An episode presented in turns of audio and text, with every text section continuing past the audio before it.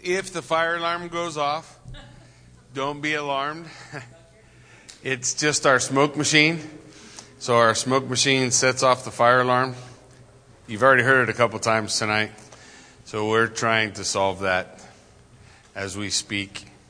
If it doesn't go off again, we might have cut some wires, but uh, we won't have a we won't have a fire alarm in the middle of service. Is it? It's a heater's on because it's eight degrees outside. It's 80 up there.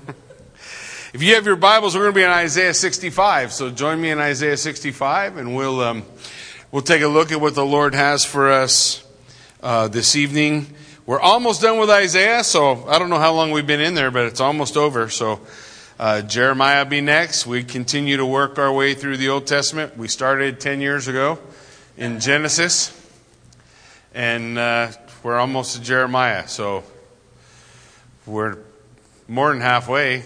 In the next 10 years, we should get the rest of it done. So maybe faster, we'll see.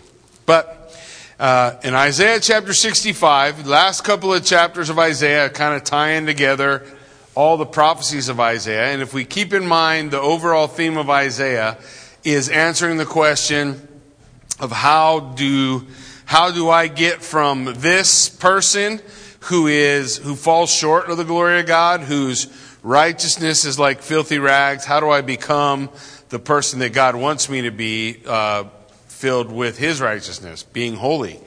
And ultimately, God tells us. He tells us in Isaiah chapter 6, right, that we, we arrive at that place as a result of God forgiving our sins.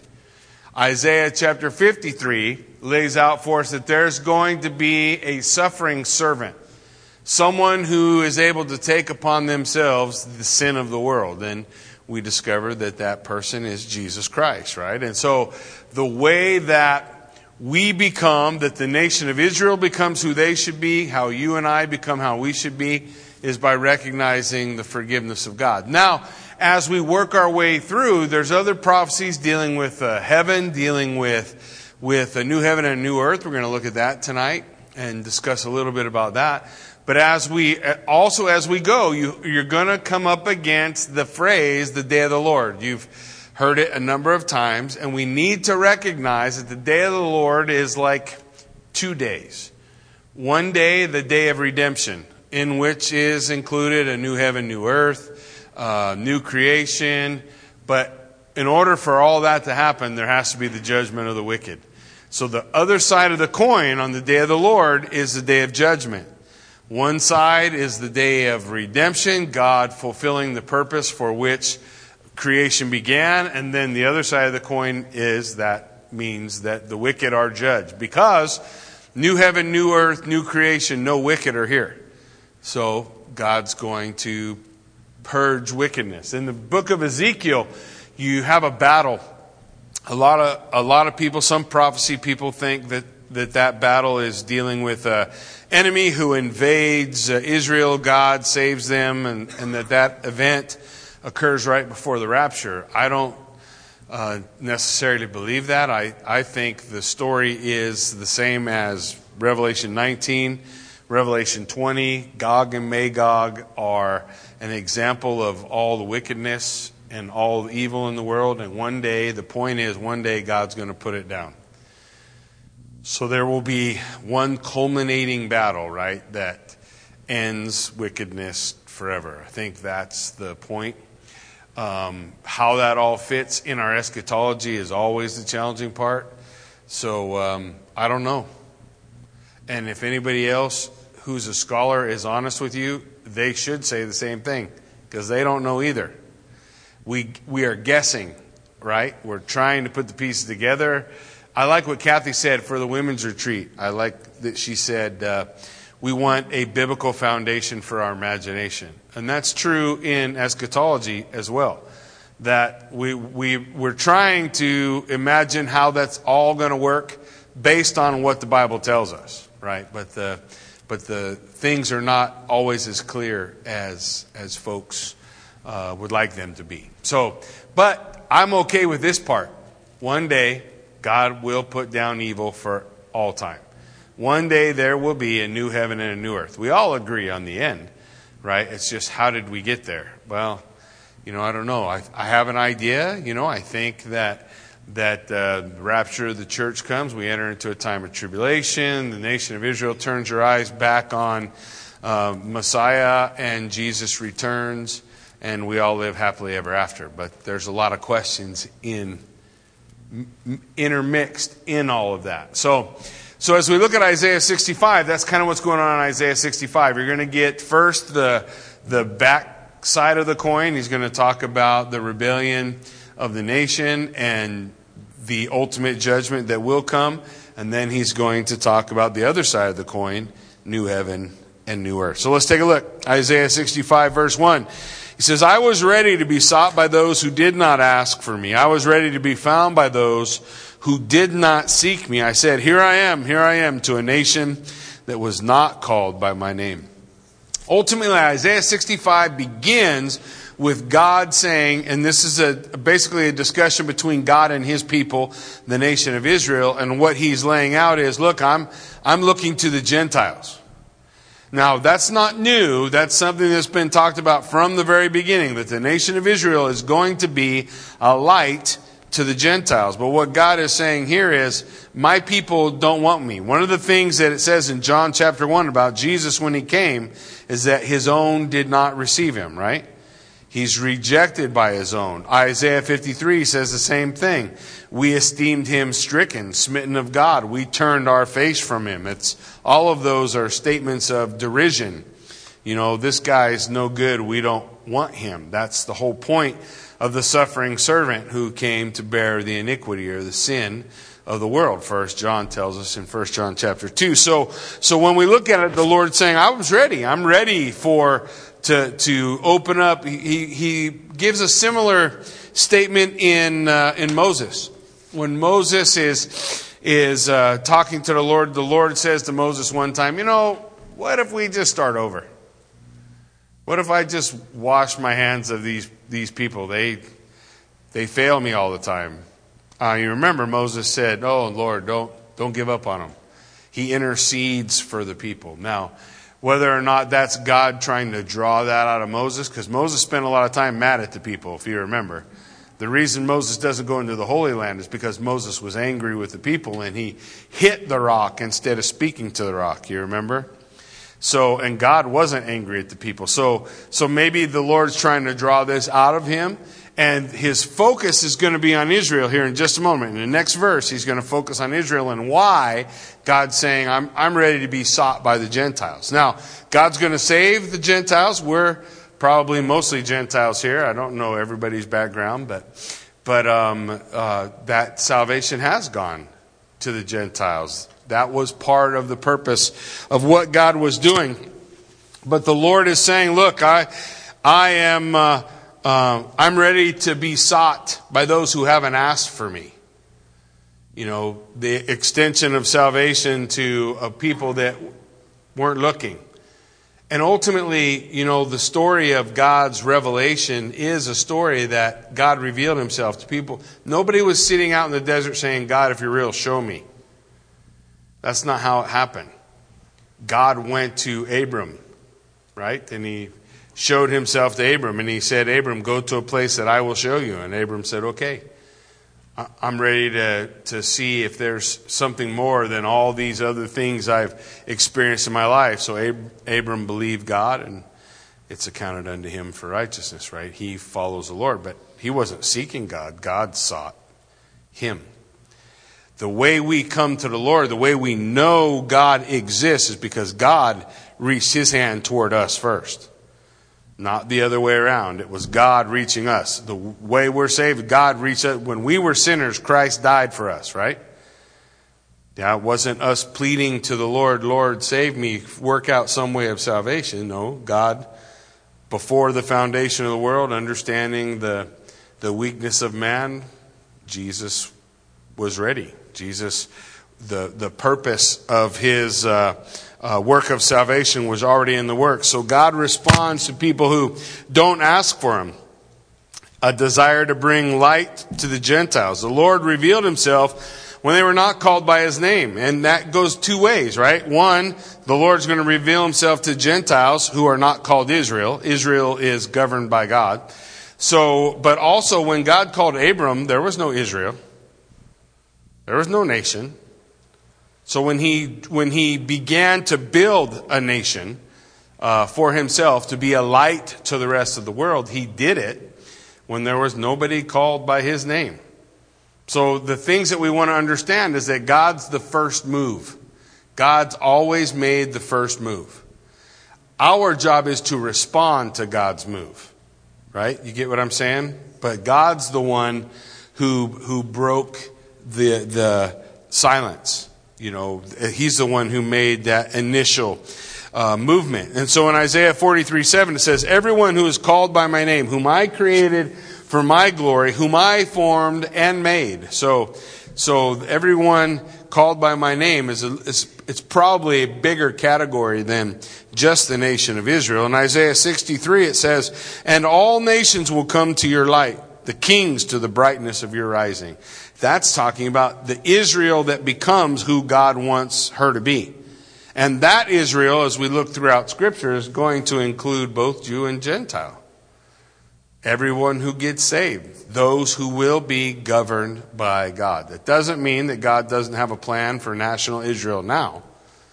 It just means when the scripture is talking about it, the scope is wider than sometimes we tend to understand. So here's a description of why God is saying this. He says in verse 2 I spread out my hands all the day to a rebellious people.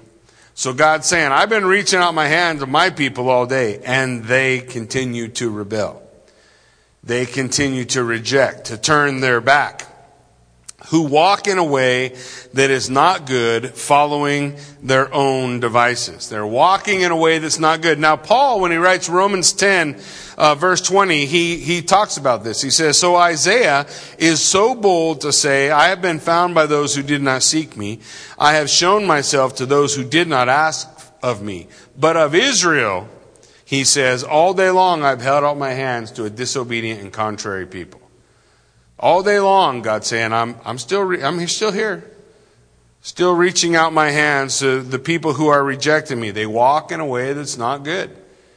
In the book of Proverbs, we're challenged to walk in wisdom, which is a parallel with the idea that Jesus, when he comes, he says to everyone, what? Come, follow me. Lady Wisdom does, makes the same claim in uh, Proverbs chapter 1. Come, follow me. Walk the path of wisdom.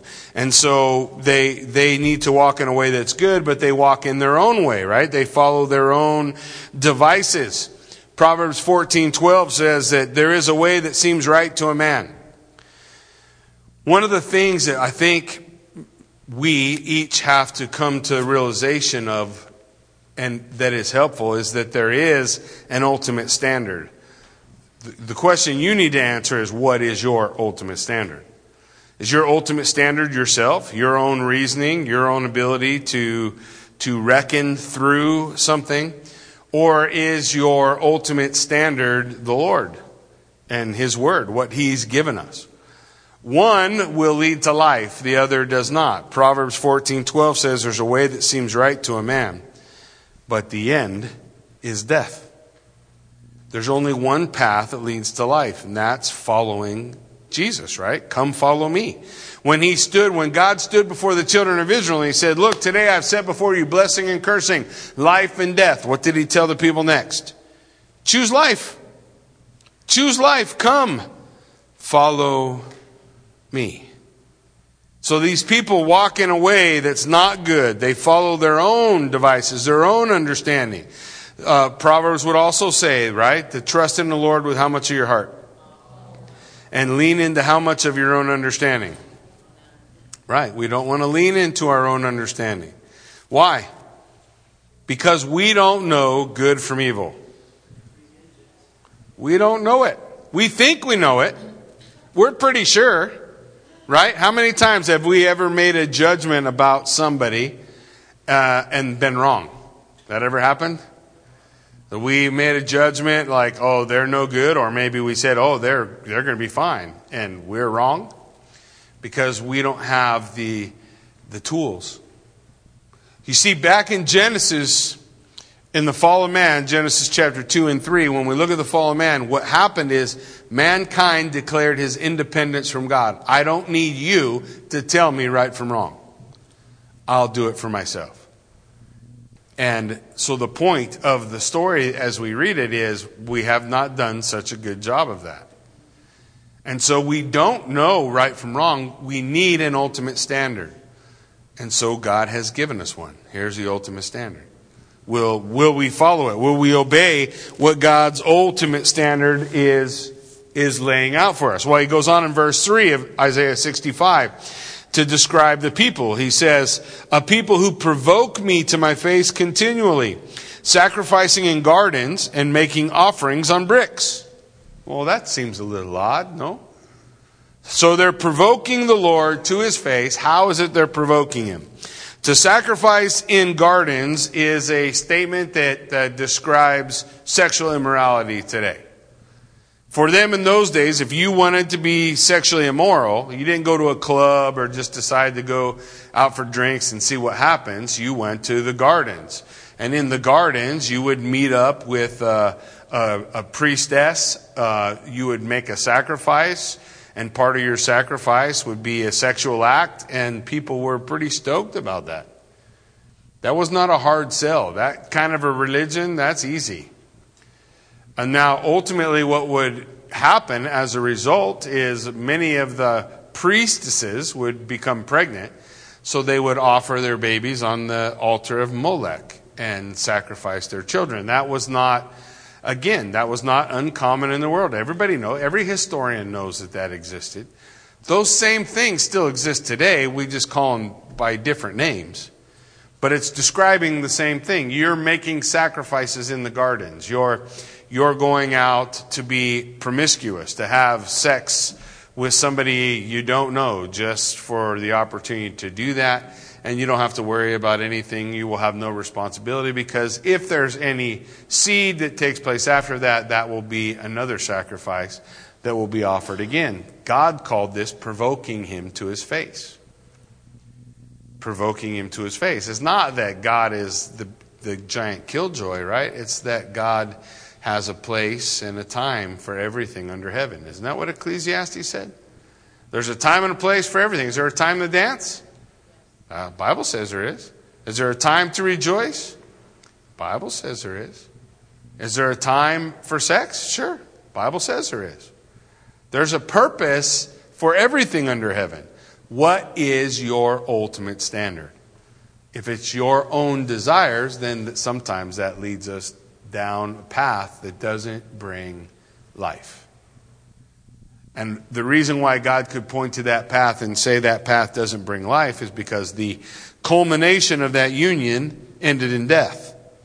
It was taking a life, not giving a life. So he's saying, hey, you're sacrificing in the, in the gardens, and then secondarily, he says you're also uh, making uh, uh, bricks, altars of brick. You're making sacrifices on, on uh, offerings of bricks. Now, God very specifically in Scripture said, when you make an altar, don't ever use a brick. Now, isn't that weird? Why would he say that? Because man has a tendency to glorify the altar, and God wants to glorify the sacrifice. Because the sacrifice is what pointed to his son. The altar, that's just the place where someone's something is killed, right? That's where the place where it dies. So God would say in Exodus 20, 25, if you make an altar, make it of stone. Don't let any tools touch it. If you do, you profane it. Why? Because now the attention will be on the beauty of the altar and not the beauty of the sacrifice. Deuteronomy 27 5, he says, In there you will build an altar to the Lord your God, an altar of stones, with no iron tool on them. You will build an altar to the Lord your God of uncut stones. Because God wants the focus on the lamb, not on the bricks, not on building some beautiful thing. So the, here's the question. One is a question of, of pagan uh, worship, and the other is a question of, of wanting to worship God your own way. And both provoke the Lord to his face. Because God, He's the one who said, This is how I want you to come to me. Come to me like this. And we say, Oh, ah, that doesn't really matter, does it? These things don't really matter. What the Lord is saying is they do. They, they matter to Him. You provoke me to my face continually, sacrificing in gardens, making offerings on bricks. What else did they do? Look at verse 4. Who sit in tombs, spend the night in secret places, who eat pig's flesh, and the broth of tainted meat is in their vessels. So now he's talking about uh, uh, necromancy. Necromancy was seeking in knowledge not from God, from another source. How would they seek knowledge from these other sources? Well, they would sit in tombs, try to commune with the dead. They would go to secret places, seances, places where they were waiting to hear a word of wisdom from the dead. Um, and then again, you have the same idea and rejecting God's way. God had given Israel strict dietary regulations, right? And again, it's a question of saying, well, I don't have to do this God's way. I don't have to do this. This is, this is dumb. Now, later on, God's going to repeal it anyway. But the point is, if, if God's the one who's made the first move and told us how to draw near to Him, shouldn't we come His way? Or should we just say, nope, I, I know the best way? God doesn't know that. Uh, I, I know. So we, again, it's a question of ultimate standards. Will you be obedient to what God's word has laid out for us? We want to follow his plan. In verse 5, you see the pride that wells up in the people. Look what they say. Who say, Keep to yourself or stay away from me. Don't come near to me, for I am too holy for you. Then the Lord says, These are smoke in my nostrils, a fire that burns all day. So he's saying, then you, you filled up with, with religious pride. You're, you're, you're practicing these things. So that's the reality. But, but then you say, stay away from me. Now, who are they saying stay away from me from? What was God's reference to in verse 1?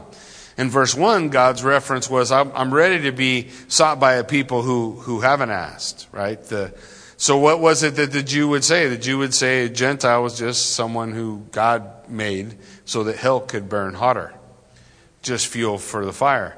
So stay away from me. You're unclean. You're unclean. God said that's smoke in my nostrils. Now, it's a, it, it's an idiom. It's a figure of speech. What's it mean? You ever sat around a campfire? And you're sitting there having a great time, and then whatever happens, the wind shifts and all the smoke blows in your face? Yeah, how much of a pleasure is it now? Right? We want to get up and move. So God's saying, You're like smoke in my nostrils, man. You're, it irritates me. It's irritating this, this smoke that is coming into my face, and you're like a fire that burns all day. What, what would be a way we might say that today? You're, you're like smoke in my face, you're irritating, and you give me heartburn. Right? You're like a fire that burns all day. It's not, the point is, it's not pleasing God it's an irritation to the Lord, our religious pride.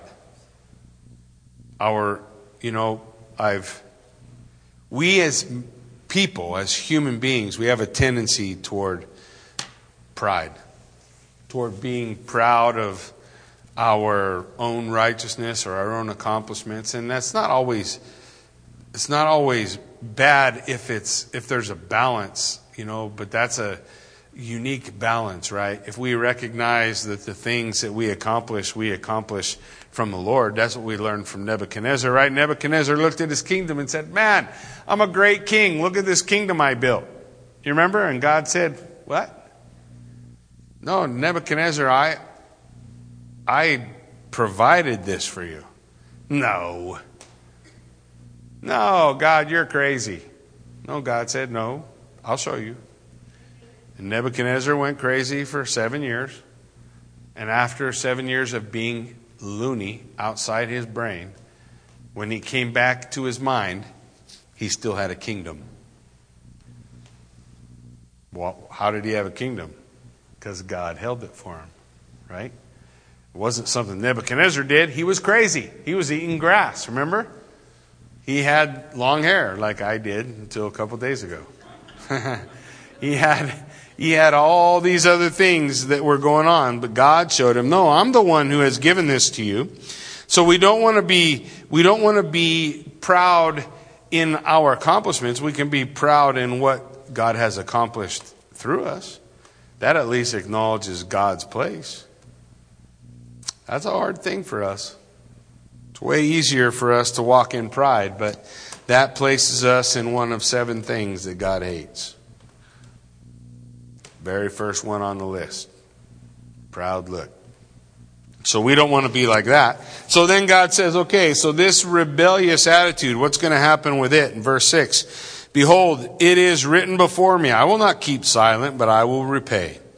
I will indeed repay it into their lap, both your iniquities, your father's iniquities together, says the Lord.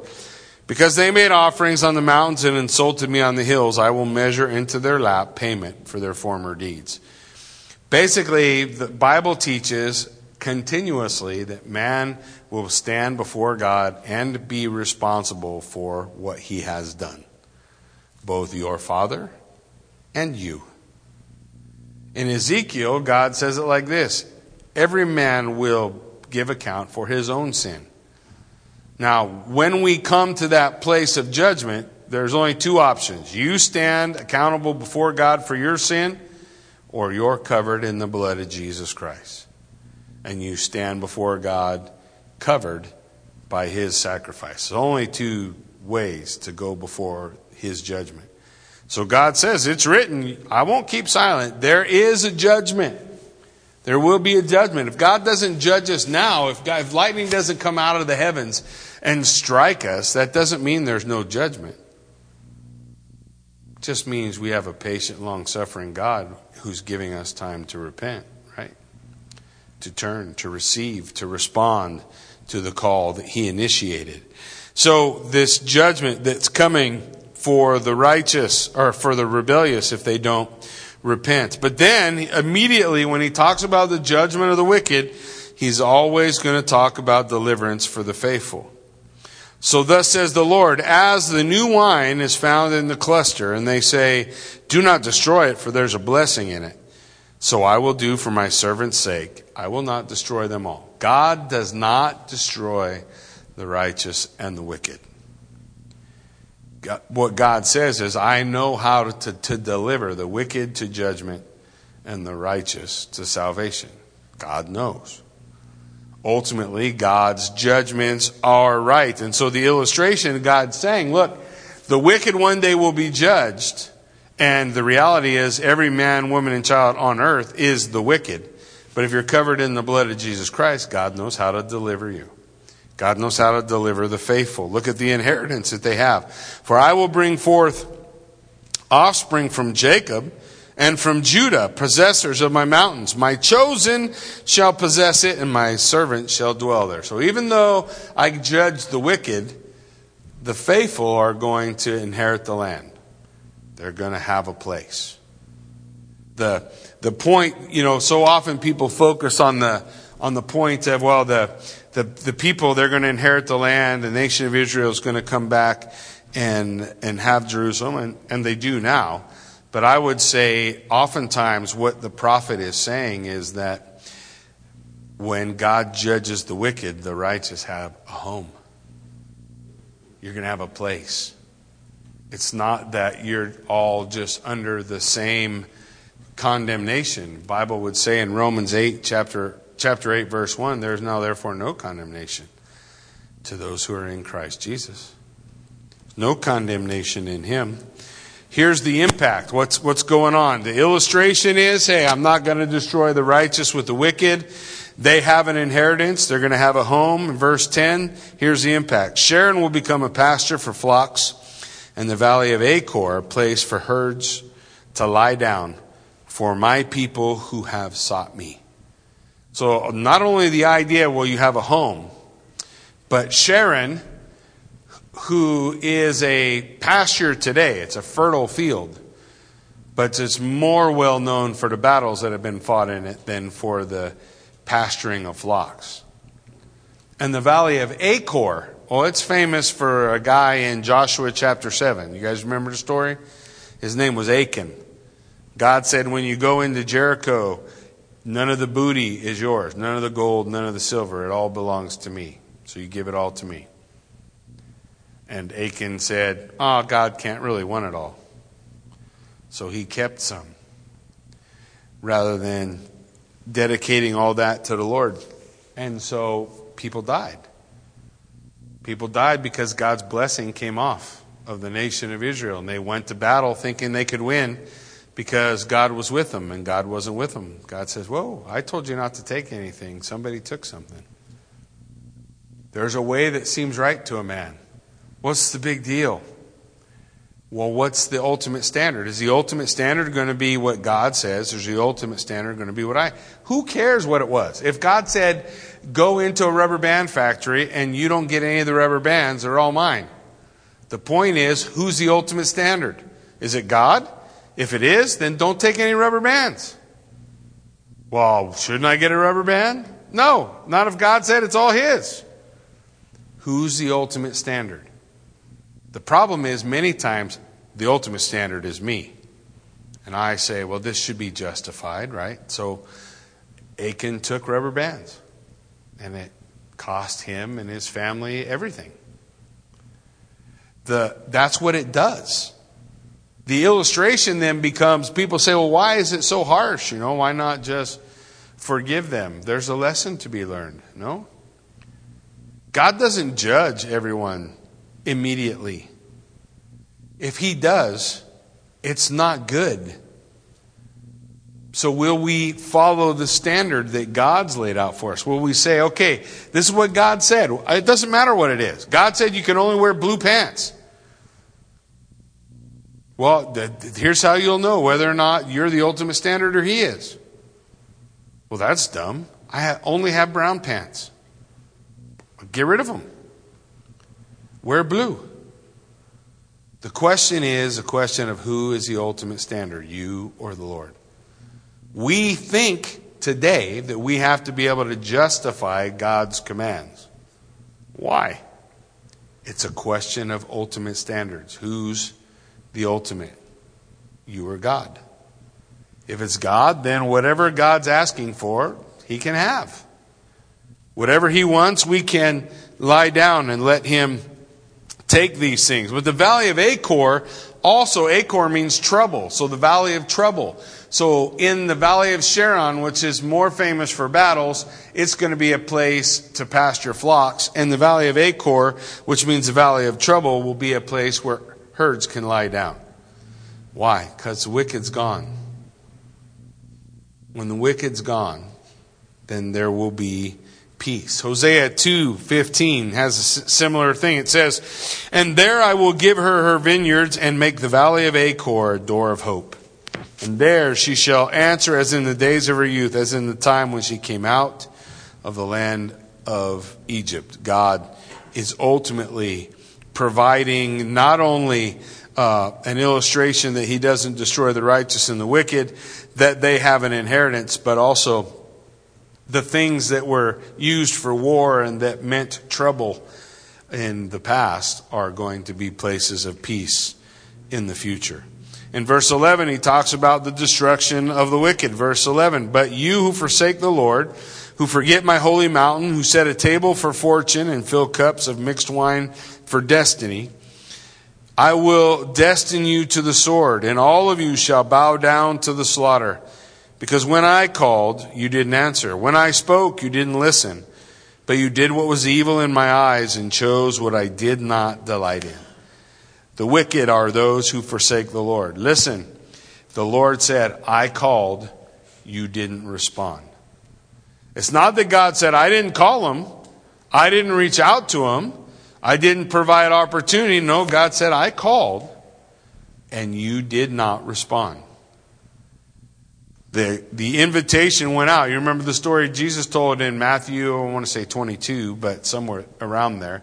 Jesus said that the invitations were sent out for a wedding uh, banquet, and the people responded, I'm just too busy. So the king said, Send the invitations to everyone. because my people are too busy. My people have too many things going on. So the invitations go out. Whosoever will can come to the feast. But you have to be clothed in a wedding garment, right? You have to put on the righteousness that the king has provided for you. So the destruction of the wicked come. But then, right next to that, you have the delight of God for his servants. Look at verse 13. Therefore, thus says the Lord God, Behold, my servants shall eat, but you will be hungry. My servants will drink, but you shall be thirsty. Behold, my servants will rejoice, but you shall be put to shame. Behold, my servants will sing for gladness of heart, but you will cry out for pain of heart and wail for breaking of spirit. For you will leave your name to my chosen for a curse, and the Lord God will put you to death, but his servants he will call by another name. So that he who blesses himself in the land shall bless himself by the God of truth. He who takes an oath in the land will swear by the God of truth, because the former troubles are forgotten and are hidden from my eyes the judgment of the wicked, the deliverance of the righteous. But the righteous are, keep in mind, that's not our righteousness, right? It's the righteousness He's provided. Why? Because He called and we answered. We responded to His provision. So then He says, so what's the future then? Okay, if we have one side of the coin, the, the day of the Lord, the judgment of the wicked, and the difference, the separation of the sheep and the goats, right? Matthew 25. So, What's the future? What's, what, what comes after that day? It says in verse 17, For behold, I create a new heavens and a new earth. The former things shall not be remembered or come into mind. But be glad and rejoice forever in that which, that which I create. For behold, I create Jerusalem to be a joy and her people to be a gladness. So there's, there's a couple of things there. First, there's the ending of the old. The old things are gone. And everything becomes fresh, new. And there will be a rejoicing over the new, not a sorrow over the old. The old things will pass away. Behold, all things will be made new. And not only is there a new heaven and a new earth that we can't uh, even fathom, right? Instead, we use a biblical foundation for our imagination. Okay, so the Bible says streets of gold. Maybe they're streets of gold, or maybe just it's so beautiful that's the closest thing I can relate it to. The Bible describes the new heaven as a city. Why? Because for ancient man, the city was a place of safety where you were safe from the wicked. If you lived out in a house not behind city walls, you could be robbed any time. All you needed to have was a, somebody who came by that was bigger and stronger than you. So being in the city, that's where all the wealthy were, was. That's where safety was. So how does God describe the new creation? Beautiful city with big gates and walls. You don't have to worry because the wicked won't ever be there. Does that mean it will be a city? I don't know. I just know what God has made is amazing, beyond our comprehension. In fact, the things that He lays out for us, the things that He tells us to focus on, He says, I want you to focus on, on this. Verse 19, there will be no more tears. You ever heard that before?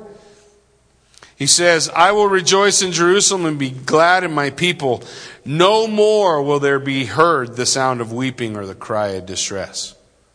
In Isaiah 25, he said, He, God, will swallow up death forever, and the Lord God will wipe away tears from all faces. Right? What's that sound like? No more sorrow. Right? No more sorrow. All those tears wiped away. And the reproach of his people he will take away from the earth, for the Lord has spoken.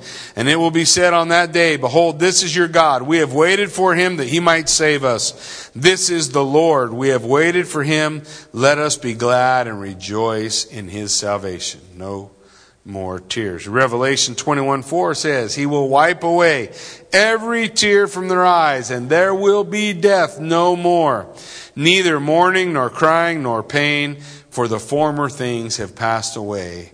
And Jesus said, Behold, I make all things new. So there's an ending of all the old. All the things, all the old familiar pains that, that are a part of shaping our character, right? The things we suffered growing up, the things we lived through, the things we did to others, or the things that were done to us. All that's gone. He's making everything new. In fact, He's making everything so new that the Bible says in the Old and New Testament, He's going to give you a new name. Because your character is so transformed, you don't resemble you anymore. You resemble a new creation created in Christ Jesus for good works that God has appointed that you would walk in them. God has a purpose and a plan and a thing that God is accomplishing. So tears are wiped away. Verse 20 tells us that everyone's going to fulfill their purpose. Look, it says in 65, no more will there be an infant who lives but a few days. So no, no, the, keep in mind, we're living in the world of poetic metaphor. So we can say literally they'll, they'll, they'll have babies and they'll never die. But we will have another problem. How are we having babies in heaven? I don't know how that all works. That creates more questions, right? Or we can say, no, babies won't die anymore. They won't die not having fulfilled their purpose. Look at the next thing that he's describing it to. Nor an old man who doesn't uh, fill out his days. Someone's not going to die before their time. There's not going to be the, the part where you don't fulfill your purpose. You didn't accomplish, you, never, you didn't do the thing. How many people have passed into eternity having lived a wasted life? How many have wasted their life on drugs, alcohol, partying, uh, made a choice when they were in high school to go out drinking with their friends, got in an accident, and died? The Bible says that doesn't happen anymore.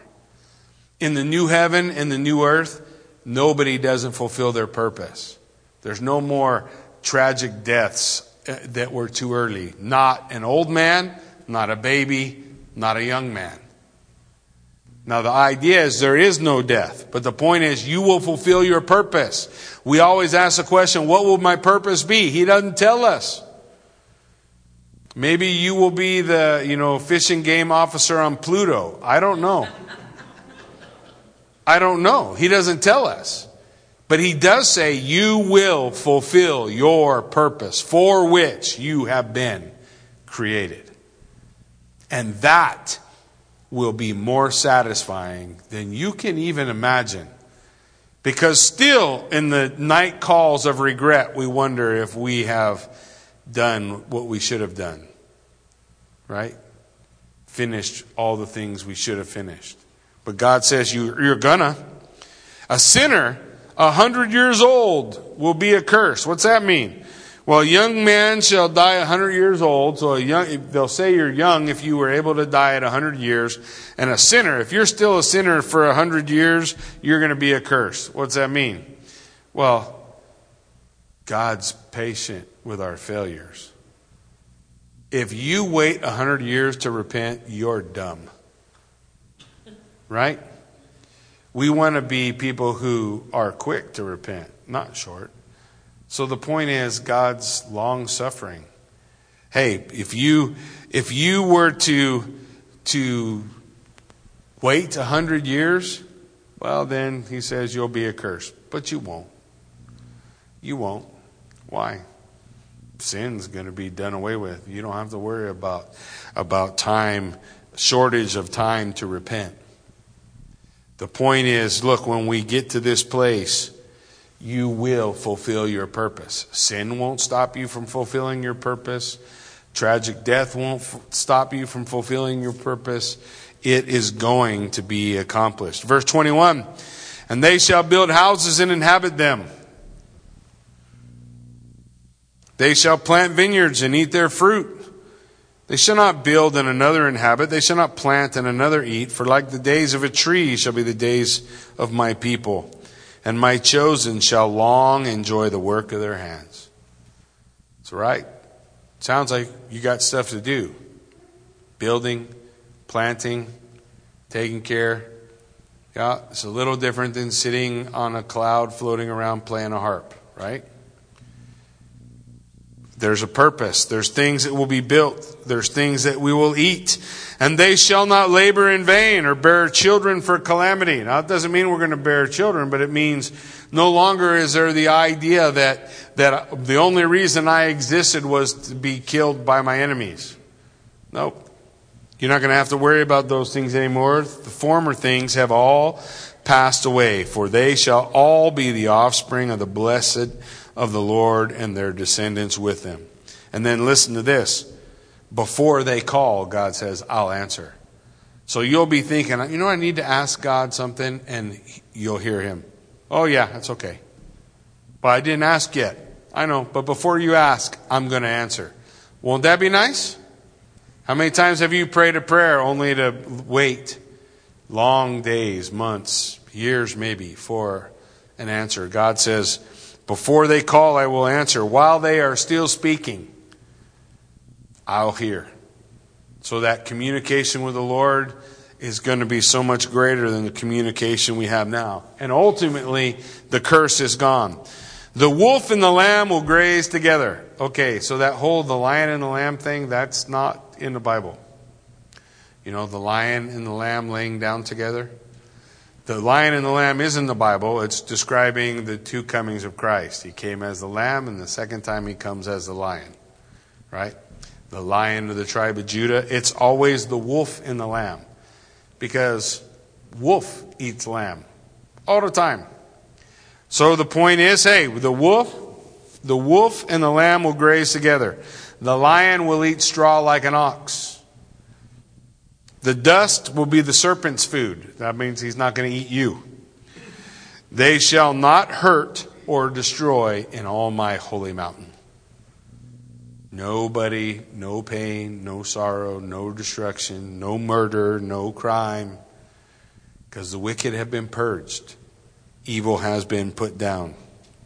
Isaiah 11, 6 through 9 says this. It says, The wolf shall dwell with the lamb. The leopard will lie down with the young goat. The calf and the lion and the fattened calf together. And a little child will lead them.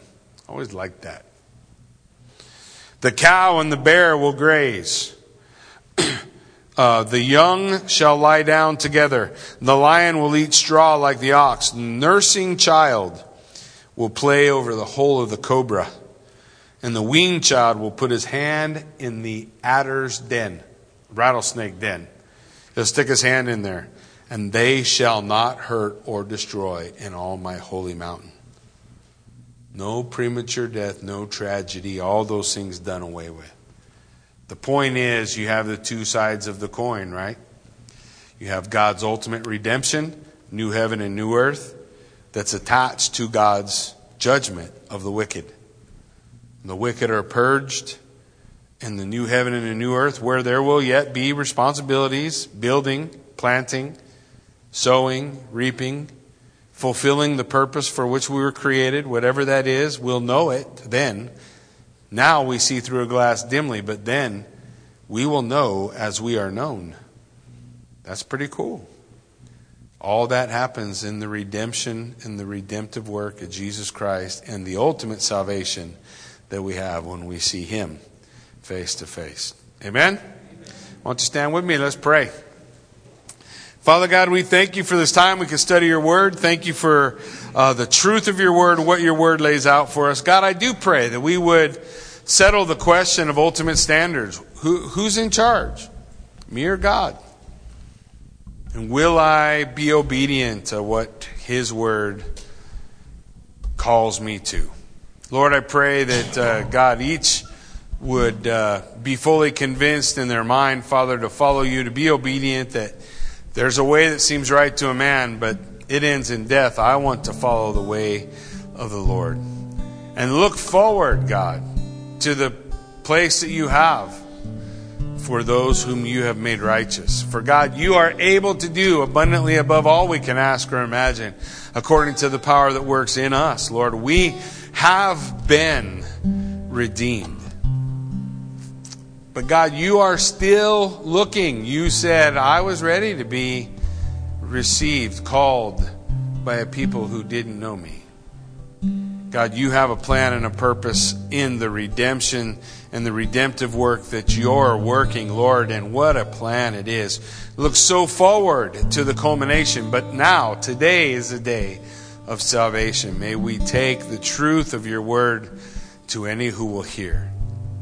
And if they hear your call, may they respond. And if they respond, God, you say, you will save. So, Lord, we thank you for your work and we give you praise in Jesus' name. Amen.